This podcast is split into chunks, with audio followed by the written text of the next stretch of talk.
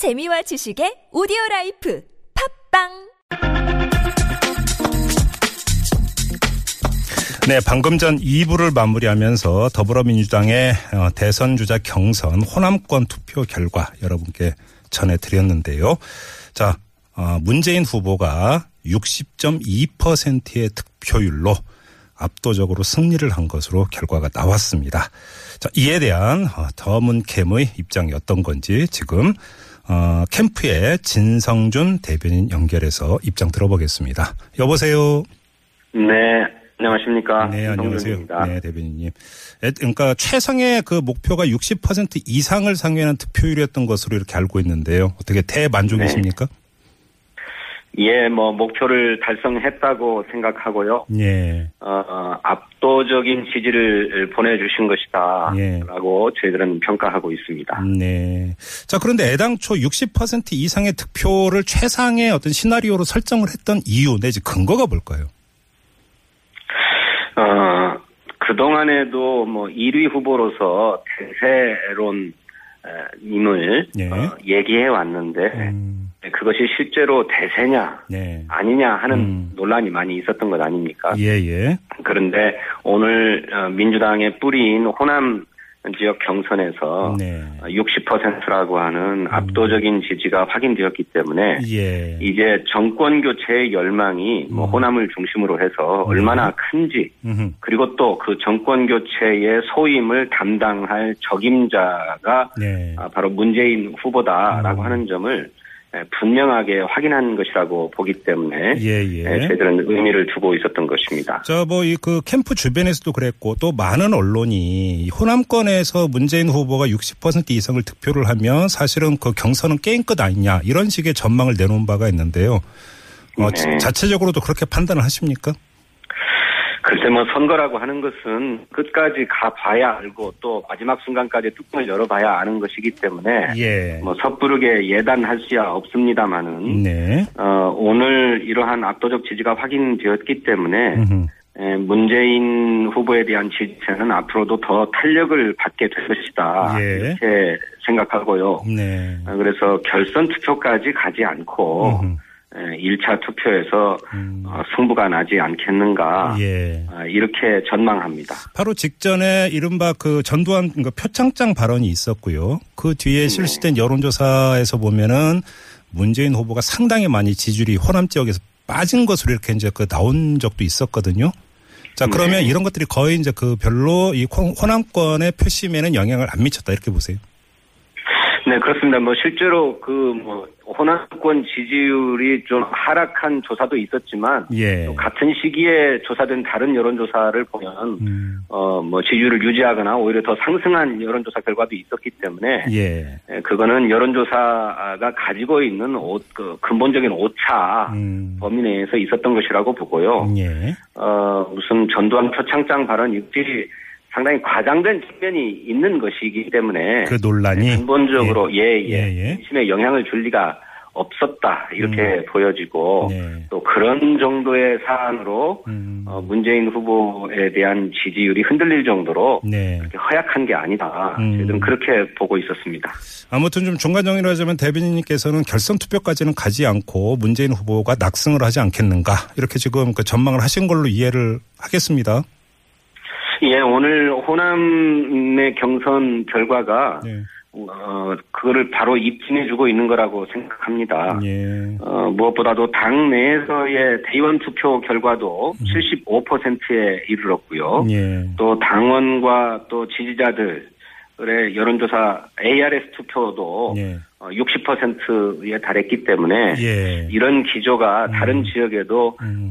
어, 꾸준히 이어지지 않겠는가 이렇게 예. 전망합니다. 바로 좀 그 점 좀 여쭤보고 싶었는데 이제 대중적 관심도를 나타내는 지표가 아무래도 ARS 투표라고 봐야 되지 않겠습니까? 네, 그렇습니다. 이 투표율이 68.1%로 잠정 집계가 됐는데요. 자, 이 투표율은 상당히 높은 것으로 봐야 되는 겁니까? 예, 그렇습니다. 그 조금 기대를 한다면 뭐 70% 이상 나와주면 좋겠는데 예. 어, 지난 2012년도에도 이와 똑같은 방식의 완전 국민 경선이 실시됐었는데 그 네. 당시에 투표 참여율이 60%였거든요. 아, 그랬나요? 예, 예. 음. 그에 비하면 음흠. 10% 가까이 상승한 것이기 때문에 네. 어, 굉장히 투표열기가 높다 이렇게 음. 보여지고 네. 다만 이것이 저 ARS로 전화가 걸려오는 것을 반드시 받아야 하거나 만일 그걸 못 받게 되면 다시 전화를 걸어야 되는 네. 이런 게 있어서 음. 어, 어, 조금 어좀 전화를 받지 못하고 놓친 경우도 좀 있지 않았을까. 네. 또 충분히 홍보가 안 됐기 때문에 음흠. 다시 그러면 전화를 거는 음, 투표를 또 하실 수도 있었는데 예. 에, 그런 것들이 좀 잘 전달이 안 된 측면도 있는 게 아닌가 하는 음. 생각이 있습니다. 자, 그래서 이 점과 관련해서 좀 그 주목해서 봐야 되는 게 바로 직전에 이제 국민의당 같은 경우도 호남권 경선 결과가 나왔습니다. 그런데 네. 안철수 전 대표의 압승보다 더 주목을 끌었던 게 9만 명이 넘는 사람들이 직접 현장 투표를 하면서 상당한 열기를 보였다. 바로 이 점 아니었겠어요? 자, 그러면 네, 네. 중요한 것은 어차피 이제 그 당내 경선은 예선이고 본선에 간다고 한다면 호남의 표심이 과연 그러면 누구 쪽으로 가느냐. 여기서 결국은 참여 열기가 하나의 그 중요한 바로미터가 될 것 같은데 이거는 자체적으로 어떻게 분석을 하세요? 예, 저희들은 어, 일단 경선에 참여한 선거인단의 네. 수를 그냥 평면적으로 비교해 보면. 호남 지역의 경우 민주당은 38만 명이 경선에 참여 신청을 했고 예. 이제 그거는 뭐 사전에 신청하는 것이야 했기 때문에 그렇죠. 아, 38만 국민의당은- 잠깐만요. 38만이 맞습니까? 일부 보도는 27만이라고 나오는 경우도 있어서요. 어, 2차 2차 저 신청까지를 합치면 그렇습니다. 38만이 맞습니까? 예, 제가 예, 알기로는 그렇습니다. 네네.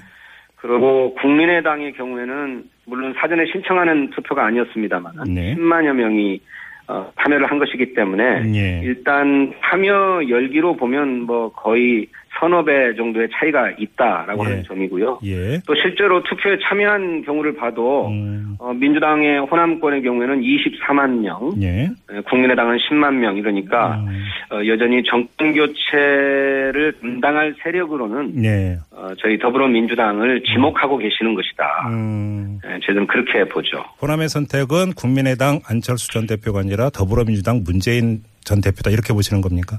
네, 그렇습니다. 네, 알겠습니다. 자 말씀 여기까지 듣죠. 고맙습니다. 네, 감사합니다. 네, 지금까지 더문캐메이 진성준 대변인이었고요.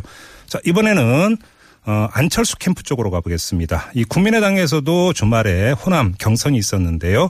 안철수 전 대표가 압도적으로 승리를 했고요. 지금 방금 질문에서 밝힌 대로 상당한 참여 열기를 보였다고 하는데 안철수 캠프의 수석 대변인을 맡고 있는 이용주 의원 연결해서 입장 들어보겠습니다. 여보세요. 예, 안녕하십니까. 네, 안녕하세요. 이용주 의원입니다. 예, 지금 방금 전에 이제 더문캐맥 진성준 대변인이 하신 말씀을 받아서 이거부터 좀 질문을 드리겠습니다. 더- 국민의당 같은 경우는 거의 10만에 육박하는 사람들이 참여해서 대박을 쳤다. 박지원 대표의 표현을 예. 보면. 근데 지금 진성준 대변인은 아, 우리 쪽이 그 참여율계가 더 높다. 서너 배 더 높다. 이렇게 얘기를 하던데요. 어떻게 받아들이십니까? 예. 아, 뭐, 그 말이 일면 맞을 수도 있을 것이나, 예. 예, 저희들이 사실 그, 그, 경선을 치른 방식이 다르지 않습니까? 그렇죠. 예. 저희 당 경우에는 뭐, 사전에 선거인단 자체를 모집한 바가 없고, 또, 선거를 하기 위해서 직접적으로 찾아와야지만 이 선거가 가능했지 않습니까? 다 현장 투표였죠. 예. 그렇죠. 예. 실제 현장 투표이기 때문에, 음. 그것은 전혀 평면적으로 비교해볼 수 없는 예. 새로운 시도였다. 음. 점을 말씀드리고, 저희들은 그리고 경선 일자가 잡힌 게, 음. 불과 실시되기 불과 3, 4일 전쯤에나 네. 어, 일시장소 확정돼서 뭐 홍보가 부족한 와중에도 국민들이 참여해서 해주는 걸 감안한다 보면은 예. 훨씬 더 뜨거운 열기라고 평가하는 게 맞지 않나 싶습니다. 그럼 의원님께서는 호남의 선택은 더불어민주당이 아니라 국민의당이고 문재인 전 대표가 아니라 안철수 전 대표다 이렇게 자신하시는 겁니까? 그렇습니다. 어, 뭐 주위에 불러보면은 에, 문재인 대표가 지금 지지를 1위라는 것을 호남 사람들이 많이 알고 있지만은 그것과 별도로 호남이 직접 지지를 하느냐 이런 전혀 별개의 문제로 보고 있습니다. 예, 그래요. 자, 그러면 호남에서 안철수 전 대표를 압도적으로 선택한 그 이유 뭐라고 분석을 하십니까? 그렇습니다. 어, 문재인 전 대표가 지금 1위 지지율 1위고 정권 교체를 이룰 수 있는 후보임을 명백하나 예. 그보다는 문재인이 미덥지 못하다. 음. 새로운 후보, 새로운 정권 교체를 이룰 수 있는 후보, 보다 나은 정권 교체 이룰 수 있는 후보로서 저희 안철수 후보를 지지하는 여론이 있는 거죠. 네. 어, 그렇게 보시는 겁니까? 네. 그렇습니다. 자, 또 주목할 점이 요번에 호남권에서 안철수 전 대표가 이제 압도적으로 승리를 했는데요. 예. 그 국민의당에서 자강론 주장도 있고 안철수 전 대표 같은 이러고 연대를 해야 된다는 연대론 주장도 있지 않습니까? 그러면 이 당내의 어떤 뭐냐면 이견도 이번 호남 경선 결과로 정리가 됐다 이렇게 보세요? 뭐 어떤 뭐 이게 호남 경선이 네, 자강론을 주장하는 후보 그리고 연대를 주장하는 후보가 있었으나 네, 그거에 대해서 정확히 결정 그것만으로 투표가 이루어졌다 보지는 않습니다. 그리고 네, 자강론과 연대론이 전혀 양립한다. 그렇게 보지 않습니다. 반대되는 개념은 아니다. 네, 자강론이라는 것은 음, 다른 정파와 협의, 연정, 공동 정부를 수립하기 위해서도 네, 먼저 저희 당의 후보를 노선을 분명히 하고 지지를 공고히 한 이후에 네, 다른 당과의 연대, 다른 후보와 연대 공동 여부가 공동 정부 수립 여부가 결정된다 이런 취지를 받아들인 겁니다. 현재의 시점에서는 저희 당의 후보의 노선을 명확히 하는 네. 저희 당의 역량을 강화하는. 이런 식의 자강론이 우선된다는 그런 취지로 받아들여 주시면 좋겠습니다. 그러면 지금 의원님의 말씀을 좀 그 해석을 하면 안철수 전 대표를 그 단일 후보로 내세우는 연대라면 언제든지 하겠다 이런 뜻으로 들리는데요. 맞습니까? 음, 반드시 그런 건 아니고요. 예. 저희가 안철수 전 대표 입장은 이거죠. 연대라는 것은 공동정부 수립- 수립이라는 것은 네. 정치 공학적으로 도식적으로 A라는 정파, B라는 정파 단순 지지를 합계를 내는 이런 식으로 이루어져서는 안 된다는 거죠. 네네. 국민들이 그러한 형식의 연대에 대해서 음. 지지를 보낼 수 있을 때 네. 또 그런 지지가 전국 교체에 도움이 돼 있을 때 하는 거 아니겠습니까? 예. 예를 들어 말하면은 음. 저희 당에서 바른정당과 같이 연대 연합하는 데에서는 많은 사람들이 거부감이 없는 걸로 알고 있습니다. 음. 하지만은 자유한국당과 포함해서 하는 데에 대해서는 예. 아직도 여론의 방향이 정해지지 않았다고 봅니다. 아, 예. 그래서 예. 각 당의 후보가 정해지고 나면은 자유한국당의 후보까지 포함한 연대에 대해서 음. 국민들이 어떤 지지 의사를 표명할지 예. 그것이 정권 교체에 도움이 될지 안 될지를 판단해서 그때 판단하겠다는 겁니다. 아, 지금 그 의원님 그 지역구도 그 전남 아닙니까? 여수죠? 그렇습니다. 이렇습니다. 예. 그 자파 이 연대 문제에 대한 그 바닥 민심 그 어떻다고 파악하고 계세요? 저희 지역의 의견도 그렇죠. 어, 연대를 통해서라도 집권을 해야 된다는 그런 의견이 있지만은 예. 그보다 더 많은 의견은 음. 자유한국당 이번에 국정농단에 직접적인 책임이 있는 그리고 그에 대해서 반성하지 않고 있는 예. 자유한국당과의 연정을 통해서 예. 정권 교체를 하는 것은 무리다. 음. 라는 의견도 상당히 많습니다. 자, 그러면 자유한국당이라고는 당명 말고요. 저 하나 예를 들어서 홍준표 후보가 자유한국당의 후보가 됐다고 치면 홍준표 후보와 연대는 어떻게 됩니까? 그렇죠. 홍준표 후보도 아까 말한 대로 그런 연- 연장선상에 봐야 되는 거죠. 네. 그 전에 박근혜 전국 정부에 있었던 여러 가지 정책, 앞으로 노선도 그리고 이번에 탄핵 사태에 대한 명확한 어떤 입장을 갈 것인 것인지 예. 적폐청의 전 정권의 잘못된 부분들을 청산하는데 동조를 할 것인지 말 것인지에 관해서 음. 명확히 소상히 밝힌다면은 네. 소위 저희들의 정책, 저희 노선을 100% 따라온다면은 음. 당연한 논의를 가능할 거라고 봅니다. 아, 하지만은. 예. 현재의 상태로서는 음. 홍준표, 지사의 언동이라든지 말한 내용을 보면은 네. 그럴 가능성은 좀 떨어지지 않나라는 음. 게 현재의 생각입니다. 알겠습니다. 자, 아무튼 호, 그러니까 그 자평에 기초하면 이제 호남 쪽에서 이제 그 경선 흥행 대박을 이루신 거잖아요. 예. 다른 지역에서 이 정도 대박이 나올 거라고 그럴까요? 자신하세요? 아, 제가 보기로는 이제 뭐 수도권, 네. 서울, 이불이 이 여기에서는 호남보다 더 큰 대박이 나올 걸로 보고 예상을 하고 있습니다. 하지만 이제 예. 에, 에, 경남, 부산 이쪽 부분에 대해서는 네. 저희들의 지지, 상대적 지지율이 좀 떨어져 있는 것도 사실이고, 예, 예. 당에 예. 제 당세도 약한 부분이 사실입니다. 음. 하지만 그런 약 한 부분을 감안한다면은 네. 이전에 예상됐던 지지율, 참여율보다는 더 음. 높은 지지율이 나온다 한다면은 네네. 이번 주말에 있었던 경선 대박을 이어간다 이렇게 평가할 수도 있을 겁니다. 알겠습니다. 자, 말씀 여기까지 들을게요. 고맙습니다, 의원님.